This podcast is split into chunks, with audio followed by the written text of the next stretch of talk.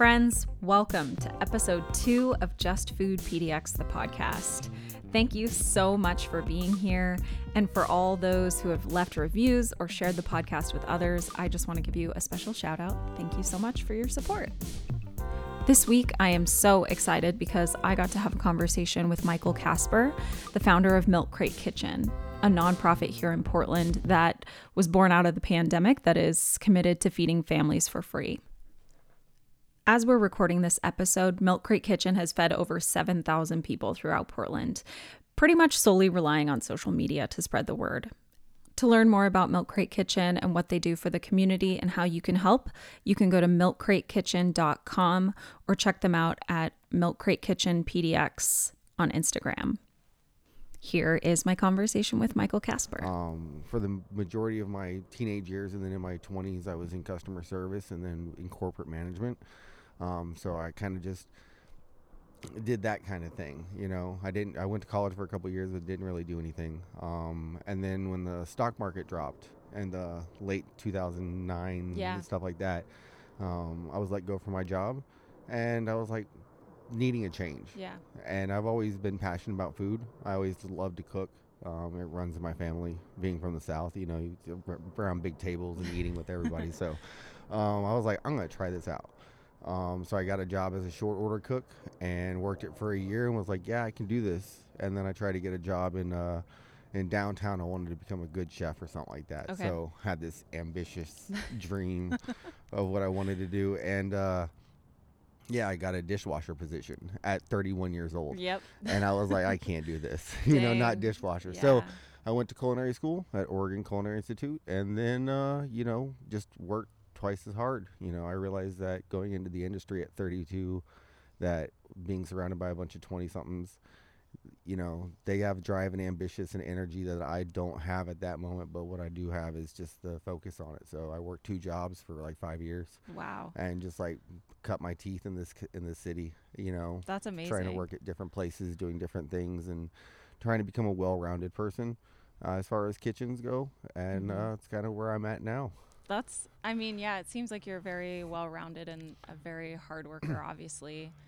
Well, I appreciate that. Yeah, no, it's uh, I try to be. You know, I try to be focused on on the goals that are in front of me. So Cool. yeah, Um, you said you're from the South? I am. I Where am. in the South? well, my entire mom's side of the family was born in New Orleans. Oh, and wow. so like they've all stayed close to there. Uh, some of them are in New Orleans, some of them are in Mobile, Alabama. Okay. Um, but I moved around a lot as a kid. So I've been, I did elementary school in Cal- Southern California. I did uh, junior high in Denver, Colorado, outside of Denver, and I did high school in Alabama. Wow. so, yeah. Wow, that's a lot. So wait, is. how did you get to Portland? Um, followed a girl and a dog. Yes. Yep. As Yeah. you do. yep, yep, exactly. Uh, uh, still friends with the girl. Unfortunately, the dog is no longer Oh, with I'm us. sorry. You know, rest in peace, Lefty. You know, Yep, but Lefty. he's he's good. He's good.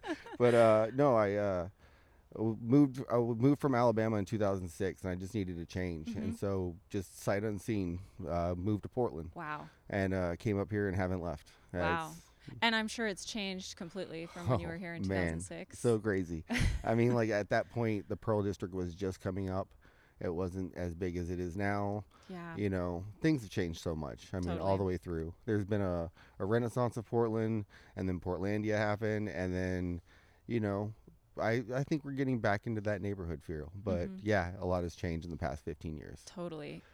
Uh, the neighborhood atmosphere Yeah. has really taken hold especially over the last year Yeah. as people have been focusing knowing what they can do in their own local neighborhood and also focusing on the city Yeah. um, which I think has been very good for the city. I Mhm. mean, I, we're all focusing on the small little things that are happening around us that we can make a direct impact on. Yeah. That's So- really true. And so I guess that brings us into how you started Milk Crate Kitchen. Uh, Yeah. So, um, like everybody else, at the end of 2019, we had no idea what was going on, and at that point, I had uh, purchased tickets to go to Southeast Asia. I wanted to get out of the country. It was the first time crossing an ocean. And I was so excited. I was going to spend three weeks going all the way through like Korea, Thailand, Malaysia, Ugh, Singapore. I can feel where this Yeah. is going. So yeah, mean, you can kind of see. Um, so that happened in 2019. I was stoked, man. I saved a bunch of money, and Mhm. you know, March happened, March 14th. Yep. You know, everybody started figuring out what the hell was going on, and then soon after that, you know, the world stopped. you know. Yep. And uh, at that moment, I was still working in a restaurant. I was working at Tualatin Country Club, and you know, we had a huge walk-in, and we were closing down for weeks. We didn't know what was going on, Mhm. so we had all this produce and all Oh, this wow. meat and everything that was in there. And so my first thought was, let's take care of our family. So we took care of everybody in the kitchen, you know, front of house. We were like, hey, you know, groceries are hard to find right now. Take what you need. Take what we can. We froze what we could, packaged what we could, but you know, all the frozen stuff that was going to go, we just got rid of. And we still had leftovers. So I loaded up my car and just drove around the city and went to all my friends. And it Wow. was just like, here, here's cabbage and tomatoes and carrots. This is stuff that's going to go to waste in the next couple of days, but you guys can use it. And I know the grocery stores are like that Mm-hmm. and then we all learned how to bake bread you know you know and and all those different things to try to find an outlet for what was going on Yeah. like we were trying to find something to fill our time because we were so used to working you know spending 40 hours a day doing something that we really probably didn't want to do Yeah. um and i still had that drive to continue to do something Mhm. and grocery stores were running out of food and things were getting really bad and scary. I mean, toilet paper was m- more expensive than gold. so I remember. Yeah. and so I just had all this energy from not being able to go on my trip and I needed Mm. some place to put it. Yeah. And so my grandma always said, if you don't know what to do, do what you know. And so I know how to cook. And so I called six friends and I was like, what are you guys eating tonight? And they're like, ah, we haven't figured it out yet. I'm like, don't worry about it. I got you. So I made meatloafs for six families. Wow. And I was like, man, that felt really good. You know, they were saying, thank you for this. You didn't know what we're going to eat or, you know, struggling at this moment in time. And so then I opened it up to like just my Instagram followers. Just like, hey, I did this last week. If anybody else is interested, let me know. Mm-hmm. 20 families took me up the second week. Wow. And then the third week, did it again. I was just like, let's let's just keep it going. Let's see what happens. Yeah. Uh, it went from six to 12 to 20 to like 42 on the fourth week.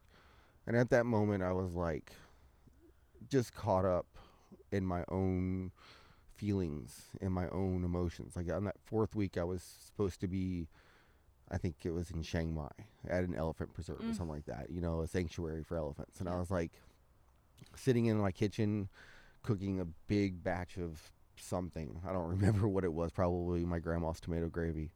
Um, and just kind of like looking at it, my roommates, my housemates, uh, my friends, Natalie and Grant, they were like, you know, this could be something. Let's try to turn it into something.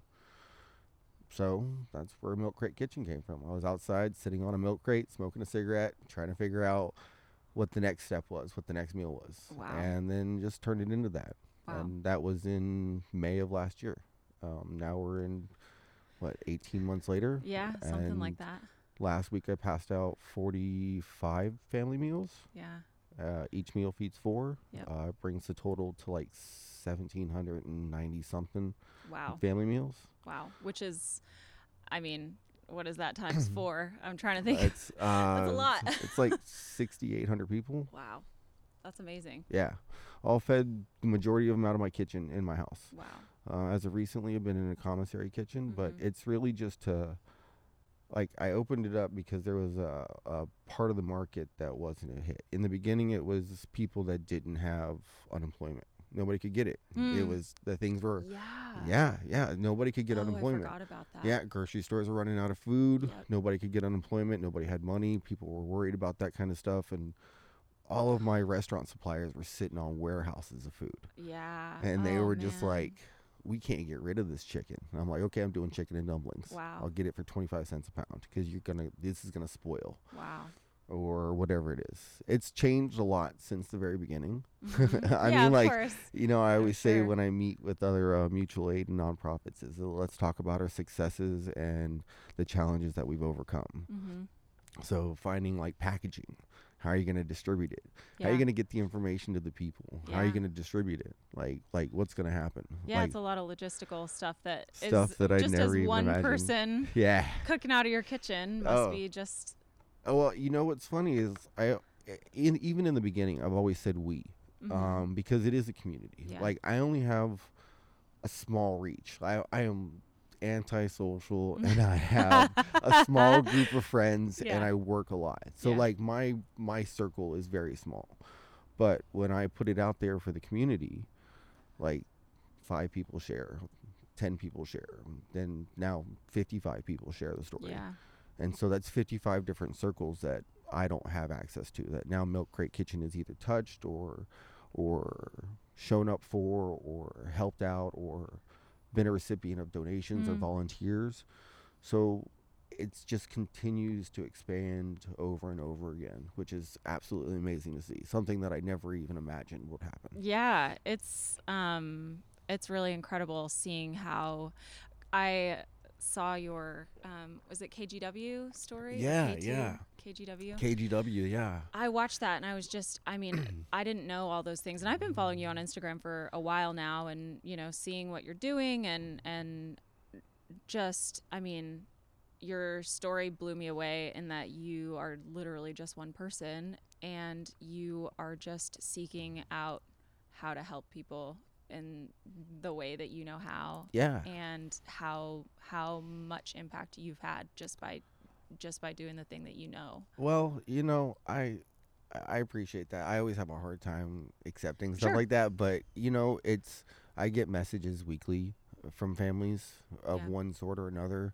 Um or like I just it's it's crazy how like I don't know somebody that's been touched by this. I've delivered meals to people. I mean, uh, out of the, all the meals that I've delivered, I probably met a handful of them. So it's all non-contact. It's all delivered to the door. I don't don't know their faces, don't know their names. Most of them I just know by their Instagram handles, which is crazy. I mean, like that's That's that's, so the weirdest funny. thing. Is is so, um, but you get these, you get the feedback, and you understand what's happening, and it's it's really humbling experience. Yeah. Um, and it drives me every week to continue to do it. It's one of those things that it's not a responsibility, but it's like if I didn't do it, what would happen? Yeah, like exactly. like and why why can't I continue? I may not be able to do it every week, you know, Mhm. like I, there are limitations for myself, but if I'm capable of doing it, I should do it. That's how Mhm. I feel. And uh and that's driven me for the past, you know, over a year and uh it has been for the longest time a one man operation. Like Yeah. I, I I didn't know how to accept volunteers. I didn't know how to to do that. I, and I was unemployed. I had a lot of Mm. time on my hands. So it's like, sure, I'll spend 13 hours cooking a day Yeah.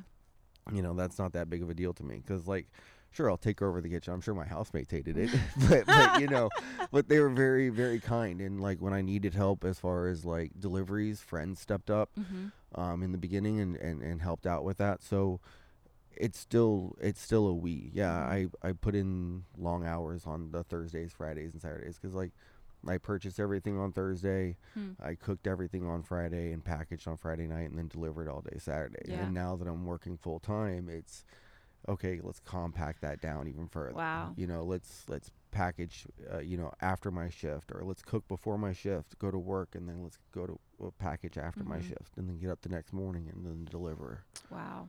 And so, okay, so you started. When did you start working full time again? Um at the beginning of July as I went back. So since Last July or this? No, this July. Oh, okay. Yeah, no, I worked. I worked. Well, see, I got laid off in March, and then I went back to work in like May, and then Mhm. I worked from May till the beginning of August of last year, and then Mhm. got laid off again. Yeah. Uh, took a couple of small jobs here and there, but Mhm. then got laid off again with the next round of shutdowns and stuff. Yeah. And you know, I kept focusing on just keeping to feed families. And uh, what I really wanted to do is my ultimate end goal, the shoot for the moon goal, is to get a food truck from Milk, Milk Crate Kitchen. Oh, cool. So it's a non-profit run food truck Yeah. that I can park in a food pot and I can cook for people, and they know that the money that they're putting towards the sandwiches that they get or stuff like that then goes back to the community. Doesn't need to line my pocket. I would like to be able to pay myself, you know. Fair. you know, you know, I'd like to be We- able to do that. I would like you to be able to pay yourself too. yeah, but Yeah. but if if I can make it a fully sustainable run nonprofit business Mhm. that continues to feed the families and then op- find out other ways to branch out Mhm. that way uh, that's that's the ultimate goal that Yeah. way I can continue to try to feed 7 days a week instead of just feeding one day a week Yeah. you know set up a team that's all driven there's this huge huge desire by people to be able to help out their community Mhm. Uh, it's one thing that i've noticed is that like people want to do something they just don't know what to do Yeah. and they're willing to help i've had people offer like i don't know how to cook but if you come in i'll, I'll do whatever you need me to do Mhm. and i'm like i'd love it Yeah. come on in yeah, it's not hard I'm like I don't do like we're not trying to do like five star Michelin. You You're know, not five. using tweezers. no, your- no, no. Like like a lot of the stuff that I do is on the fly. Yeah. Like today's menu, I woke up and I was like, man, I'm hungry for Mediterranean food. So this week I'm putting out beef kaftas. I'm like, okay, that's what I'm gonna do, you That's know. And then. I'm sourcing the ingredients and trying to utilize what I can get from the community. That's like, man, I'm sitting on 25 pounds of brown rice and I Hmm. don't know what to do with. And I'm like, I'll take it. Yeah. How do you source your ingredients? Well, that's man. I, I'm glad you asked. I uh, I go from many different places. Mm-hmm. So um, I'm in connection with multiple organizations in Portland, uh, like Clackamas Service Center and Blanchet House downtown, awesome. and and then there's also the mutual aid programs and other nonprofits like Meals on Us and and Our Streets and Nana Cardoon Mm-hmm. that goes around and they source or they have they find abundance of ingredients and they say restaurants that don't need it or they were shipped the wrong thing through Instacart or a pallet's dropped off that they Mhm. don't have like Amazon produces enough watermelon to be able to fill shot shelves and Yeah. stuff and then they don't sell so they have like 2 days left and it gets donated Got it. so there's all these resources that I go to like Tuesdays, Wednesdays, and Thursdays before I start cooking to try to get the ingredients that I need. Wow. And if I'm able to freeze stuff like protein, I take what I can, I put it in the freezer that I have that I rent out, and um, put it in there, and then just try to get as much as I can for free. Yeah. And then after that, I'm going to the local stores. You know, Wow. if I can go to a local market before any place else, that's where I'm going to go because I want to keep the money in Portland. So I hit all the local places on 82nd, like Fubonn and Oh, and, awesome. and H Mart and and um, SF Market and you know just all the different places like that and Hong Phat and Mhm. and and if I have to go to a chain, I go to Winco because Mhm. you know it's a Northwest company. Yeah. Um, if uh, I go to Cash and Carry or U- US, Chef Store, yeah, whatever whatever it whatever is it is, it's yeah, it's all part of U.S. Foods now. so I go there when I need uh, certain ingredients in bulk that you know I can't find anywhere else. Mhm. It's cheaper to get a big gallon of Sunball there than it is to get anywhere else. That's so true. you know, Yeah. it's one of those things. I just try to keep the cost low because I know that each dollar that's donated, I want to stretch it as much as possible. hmm So And so, is all of your money right now going just towards ingredients and the commissary kitchen? uh, actually, any donation that comes to me only goes towards ingredients. Wow. I pay for the commissary kitchen out of my pocket. Wow. Um, like so, I've run pop-ups in the past to Mhm. try to save up money for the food cart, um, and then it became apparent that it was it would have taken too long for me to be able to do that. So I took that extra money that I made from those pop-ups, and then I'm using that to pay for the commissary kitchen. Wow. Um, yeah, yeah. Uh, somebody asked me the other day and was like, if you would have taken all of your stimuluses and all the money that you've put into it, like, could you have bought a food cart? And I was like, yeah, I could have. Wow. You know, so, uh, but That's, you know, I mean, it's yeah. I, I know you don't. You're like, I'm not here for the praise, but I'm just yeah. That's incredible. well, you know, it's it's well worth it. Like, Yeah. I was able to meet my bills and to be able to survive on my unemployment. And so those extra weekly checks that I got from the government, I was like, okay, that's going towards families. Let's put that towards there. Uh, my stimulus checks. I was like, okay, yep, I, I I have some debt, but you know what? Let's invest this and turn it into a nonprofit. Let's take this and let's put it towards this. Let's I mean, that's what happened with my trip fund. Like that's yeah, Yeah. I, I put that all towards it in the very beginning. I needed supplies. I needed pots and pans. I needed, you know, when you i- it's different cooking spaghetti for five people than cooking spaghetti for 120, Mm-hmm. you know, in your house. So it's like you need a big pot. Yep. I was like, okay, well, that got to come from somewhere. Wow. It's not everybody that will take the money that they have and the time that they have and just give it all to people in need. And this was something that I was really blown away by um, with Milk Crate Kitchen's story and and Casper's story. So when I asked him what made him choose to radically give to the community in this way, um, this was his answer. It's morphed a lot from the very beginning. Yeah. Like in the very beginning, it truly was like trying to process my own Hmm. stuff. Mm-hmm. like I baked bread one time and I was like, yeah, this isn't for me. You know, like and, and you go through and I started making ice cream and I was like, okay, that's cool. And I did a lot of jamming and stuff like that. But like Mhm.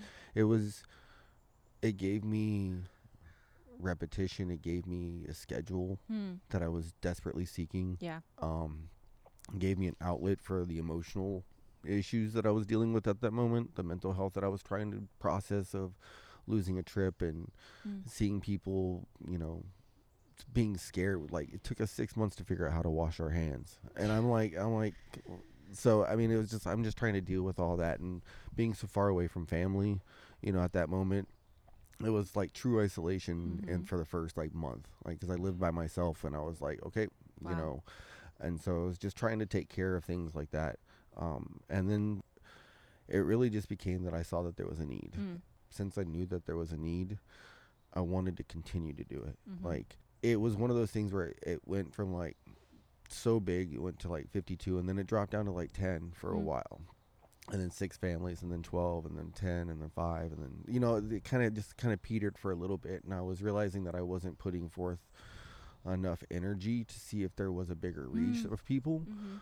um, and so I started pushing, like doing hard on social media. It took me a week to figure out on the YouTube to figure out how to do Instagram properly. Yes. You know, like it's like how to actually grow a following and to build a base because I knew if I'm getting 10 and not even trying, if I actually try to put the message out there, what can happen from it? Mm-hmm. Like, As Casper got better at social media and started putting more time into his online presence, logistical issues came to the forefront. As a one man show, cooking and hand delivering food to 10 families is a lot different than for 50 families. He ended up moving to a more takeout style meal, um, allowing families to reheat the food. Um, but that wasn't the only issue. As the holidays rolled around, Milk Crate Kitchen offered full holiday meals to families. And I barely cooked half of a, a holiday meal this last year for just four people, and it was miserable. And everything was late, and everyone was hungry. So I can't even imagine cooking for 24 families. This is how it went. uh, for when I did the holiday meal, I was giving half of a turkey, a quarter of a ham, uh, sweet potatoes, mashed potatoes, cornbread dressing, Wow. um, and some cranberry sauce. So I cooked 12 turkeys. Oh my gosh. So I had to call in a favor at my old work and was like, I need to come in and use your oven. I was gonna say 12 turkeys in one oven. That sounds But that, that would have been three and a half days. Yeah. You know? So Yeah. it's like, but you know, in an industrial kitchen, you Mhm. can push that out in about five hours. Wow. Wow. So it's like it it's it just is having to think on your feet. Even let's just go back uh two weeks ago. hmm Uh the KGW story. Uh-huh. All right, so let's let's talk about that. There's some behind the scenes stuff for you.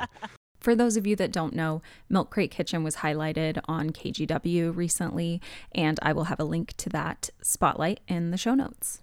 So I didn't properly count the amount of tortillas Okay. that were needed to make the enchila- enchilazania or enchilada or whatever it is. yes. Okay, so and what happened is again I purchased all my ingredients on Thursday. So I counted and I looked at the number and it was like 31 or, or it was like 31 on Thursday and I was like okay. So I purchased a little bit for overage. At that point in time when I came back on Friday to start doing everything it was in the 40s. I didn't realize that I didn't have enough tortillas till about 1 in the morning. Oh no. One in the morning on the night you're cooking? on the night I'm cooking. Oh Halfway gosh. through the prep, already going through because I'm just dipping tortillas into enchilada Mhm. sauce and laying it out. Me and Sherilyn are. Um, Sherilyn from Pip and PDX. So that's a shout out for you. but uh, uh, and I just look at her and I'm like, we're screwed. Like, Ugh. and she's like, well, what are we gonna do? KGW's outside, and I'm like, I gotta go to Winco. You know, Winco's the only store open at 24 24 hours. Yep. I gotta be at work in eight hours.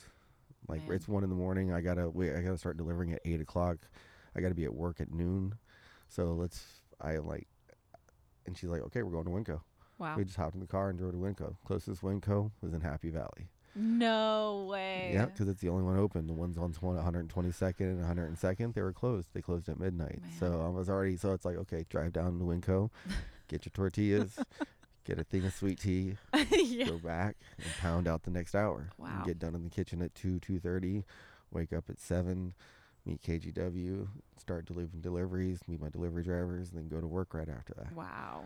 So it's like Wow. every week there's a logistical thing that some overlooking or some unexpected or and uh my dad has this statement that he got from the Marine Corps which is uh being flexible is too rigid. You have to be fluid. Mm. Mm-hmm. And that's something that has been true about this entire experience all the way through. It's like no matter what it is, no matter how well I plan something out, sauce gets burnt or something doesn't keep overnight the way Mm. that I expect it Mhm. to, or I forget something, or I didn't count properly, wh- whatever it may be. Sure. You know, so you just gotta kind of power through it and just be like, this, is it, you know, it just like in a restaurant. Nobody cares what happens in the back as long as it's on the plate and it's out in front of a customer. That's all that matters. Yeah. That's so. That's incredible. Um, and thank God for Winco being open 24 hours a day. Truth. I mean, like, Yeah. and and and the, for Winco, this is like keeping costs low. Mhm. Like they have a bulk section. Yep. So staying flexible with what you're trying to use. So like I got donated uh, 25 pounds of ground beef and part of the beef cost for this week. Um, all of my seasoning is going to come from Winco because they have a bulk section. I'll be able to get all the seasoning for it for like four and a half dollars. wow. Whereas if I were to buy jars of it, it's five dollars a jar. Exactly. So it's knowing those small little tricks mm-hmm. that I can use to keep costs down. And then if I take that extra energy and that extra time, the twenty dollars that I get from somebody in Alabama or the fifteen dollars that I get from somebody in Colorado, you know, Yeah. it goes much longer. For the longest time, it was a one man operation. So I've figured out how to do the PayPal and the Venmo Great. and the Cash App. Yeah, Great. so they're all under Milk Crate Kitchen PDX Awesome. um, I, it all goes towards purchasing ingredients. Um, it's been fueled by the community Mhm. since about December and January is when uh, is when like I I've I've still put money in, especially setting up the nonprofit and you know obviously paying for the commissary kitchen. But Mhm. I've been fortunate with the, the spotlight that's been given by by different organizations that have like shown, and then that's helped push out and continue to feed families. One of the cool things about Milk Crate Kitchen is there's not a lot of red tape in order to receive a free meal. Um, because it's all kind of generated on social media, the process for getting a free meal is really, really simple. If you or somebody you know is looking for one of those meals, um, you can go to Instagram and find Milk Crate Kitchen PDX and click the link in their bio, and that will bring you to a form where you just request and fill out a little bit of information to um, allow them to basically deliver it to you. Um, no questions asked, it's really just delivery information. So, if that's something you're interested in, please do check them out and spread the word. But here is where we talk a little bit more about the logistics of how that all works. like you don't need to have food stamps to need help. You don't need to have I Yeah. don't care about economic situations. I don't care why you're asking Yeah. for a meal. It's, it- I've I've delivered to teachers that were teaching, you know, everybody's kids and then had to stay at home and teach their kids. Mm. I've delivered to tattoo artists when nobody could open up shops. I've delivered to single mothers. I've delivered to elderly. I've delivered to new families Wow. you know, that just had a baby and they're like, I don't know how to change a diaper. And I'm Mhm. like, here, let me feed you for a weekend. And then you don't have to worry about that Yeah. part. You have something that you can eat. You know, it's just anybody that needs a meal that I don't ask those questions Yeah. because it's not important to me. It may be the one meal that they eat that week that's not ramen, Mm. or it may be the one meal that they have that they have enough food for them and their family Yeah. you know, give them an opportunity to sit down at the table one time in a Mhm. week to be able to ask their kids or their family, how are you doing? Yeah. You know, I really wanted to know what Casper's plans for Milk Crate Kitchen are in the future. Um, I know that he has a lot on his plate at the moment, so he doesn't necessarily have a ton of time to reflect on that.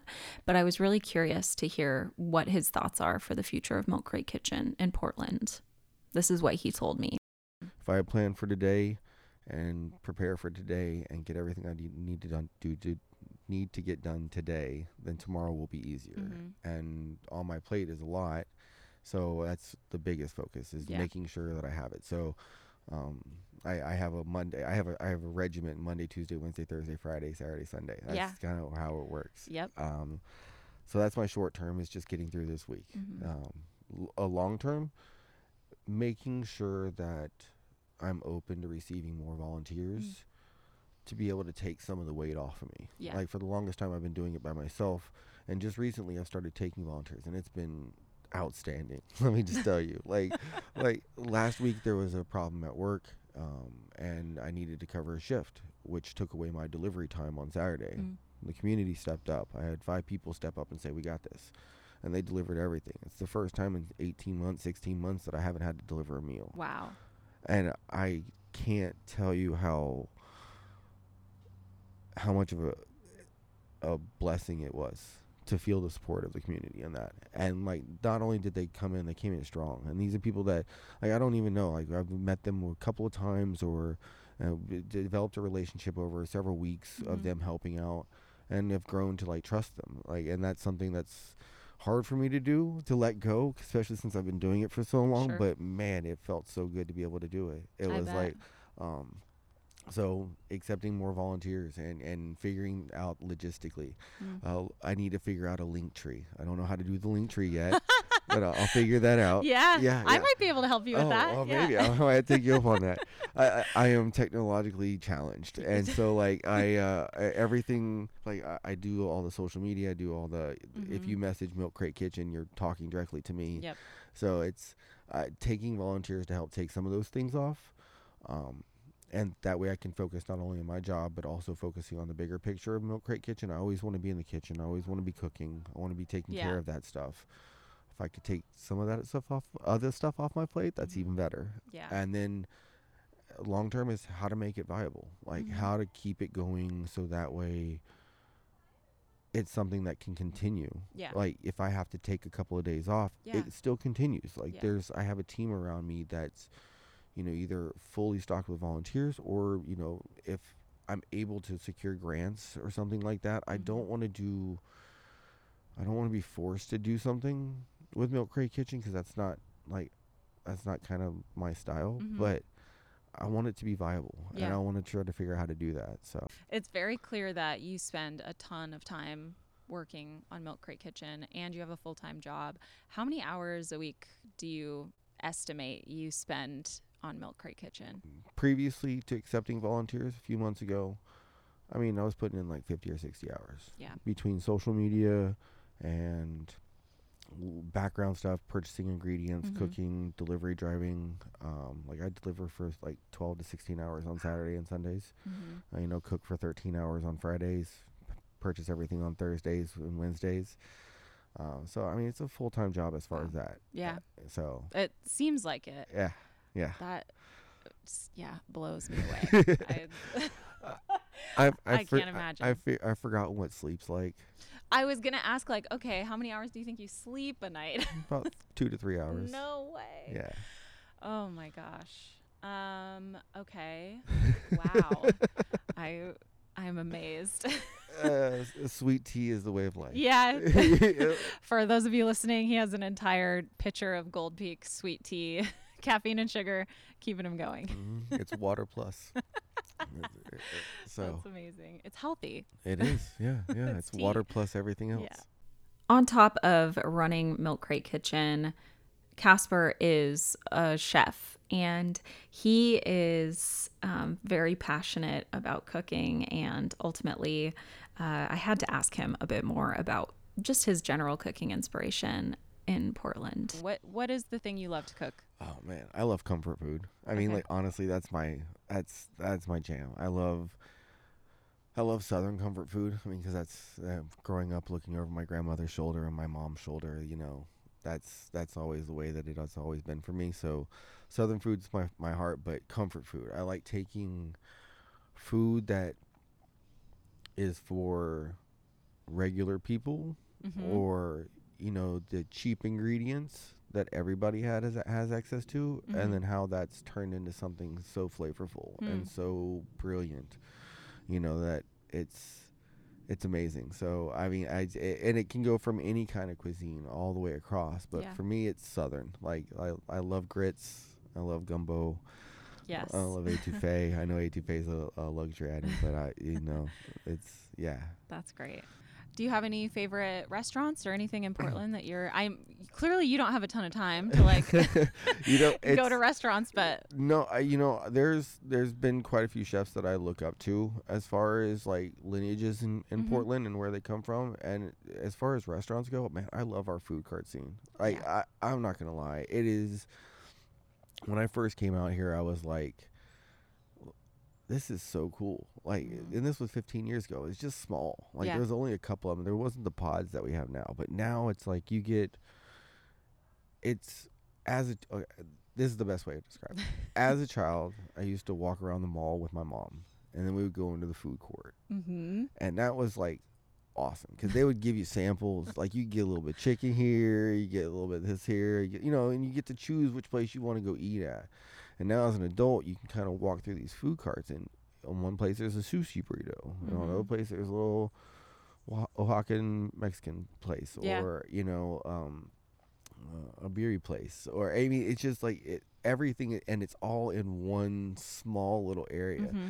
and so me and my friends have gone in before and ordered one from four different places and then just sat down and ate That's awesome. and it's it's so great so Yeah. I mean like uh, that's that's my thing That's I, I know cool. what I'm gonna eat right after this though Oh, what? I'm gonna go to Best Baguette oh It's man. every every time I'm in this little neighborhood, it's uh, Yes. Best Baguette. Yes. You know, it's uh, in my opinion, it's probably the best sandwich in Portland just because of the price range and Yes. and the bread itself is absolutely amazing. yeah, I love Best Baguette. yeah. I feel very lucky to live right near one. yeah, I bet. I bet. We've got a lot of really great spots right around here. Oh man, you know the food cart part, like know. like five or six blocks from here, which is Yeah. amazing. Yeah, you there's know? like multiple. There's Mhm. a food cart pod just right over on the other side of Powell, right over on the other side of 82nd. There's yeah, Eastport Plaza uh huh, or yeah. Eastport Food Center or whatever, and then Cartopia. Yeah, It's it, you're you're right in the little mecca. I mean, you're in a, actually where you're located is in a really good culinary zone. Yeah, Uh, it- I it's, agree. It's so so good. One place I want to try really soon is my brother's crawfish. I just went there. How was it? It was really, really good. I've uh, I've only heard rave reviews about Yeah. it. I mean, obviously I see it on Instagram and Sure. I just see that they're slammed every single I day, and. I'm just like, yeah, I'll enjoy it one day, I man. You're, know. you're you're kicking ass. I'll it's enjoy kind it of one day. intimidating to Yeah. like have to make it work, but it was worth it. It was Oh, really, yeah. really good. Oh, I bet. I Yeah. bet. At the end of our conversation, I asked Casper if there was anything that I hadn't covered, and this was his response. Um, I don't, I, I, I don't know. Be kind to people. Yeah. You know, like everybody's going through stuff. Mhm. You know, you have no idea what's happening. Like you could look at somebody and they're smiling, and you have no idea what demons they're fighting. Yeah. So it's one of those things. So just, I, I want people to be kind to everybody, and I know that everybody says it, and it's kind of. But if you actually think about it, like there's a point in time when you're having a bad day, and if somebody would have just smiled at you, probably would have changed everything about it. But you Mhm. got a bad look when you're walking out of 7-Eleven after getting a Slurpee. I mean, then you're Yeah. like, oh, now it doesn't taste as good. you know, that's not as good. So- Yeah. so- oh, that's true. And of course, before I let Casper go, I really wanted to know the best ways that people can help Milk Crate Kitchen out. And he said the easiest way is to spread the word. So you can go to Milk Crate Kitchen PDX on Instagram. There's also a Facebook page. You can check them out on their website, milkcratekitchen.com, and share those stories, share that information because you never know who's in need of a If meal. so inclined to want to volunteer, you can always reach out to me on the website, or if you want to donate, you can go to the website at milkcratekitchen.com, and you can see the links to donate through PayPal or Venmo. Um, and if I ever get the link tree up, then I might be able to get T-shirts sold again. I don't know, you know. So, that- we that- well, I, I feel like that has to happen. We can make that happen. you know, uh, w- I'm sure it'll come up at some point. Yes, So, that's great. Just so you know, it does look like Casper has gotten the Milk Crate Kitchen link tree set up, and that is the link in their bio on their Instagram account. So you can check that out just by going to Instagram and searching at Milk Crate Kitchen PDX. Thank you guys so much for listening to another episode of Just Food PDX, the podcast. It was a total blast talking to Casper. Um, he's a really cool guy and um, literally has zero time in his day to do this. So it was really cool that he he took an hour out of his day to come talk to me. Um, if you have any questions or I don't know, you just want to reach out, feel free. My email, justfoodpdx at gmail.com. Um, make sure you follow us on Apple Podcasts or subscribe on Spotify or Google Podcasts or Stitcher, whatever you want to do. Do all the reviews, you know, share it with your friend. Um, do you have any thoughts or suggestions? Feel free to just send them my way. I don't know. We're figuring this out together, you guys. Um, that's pretty much it. Make sure you check out the show notes for all of the cool resources that we talked about in today's episode. And um, I think that that is all I need to say. Love you guys. See you next time.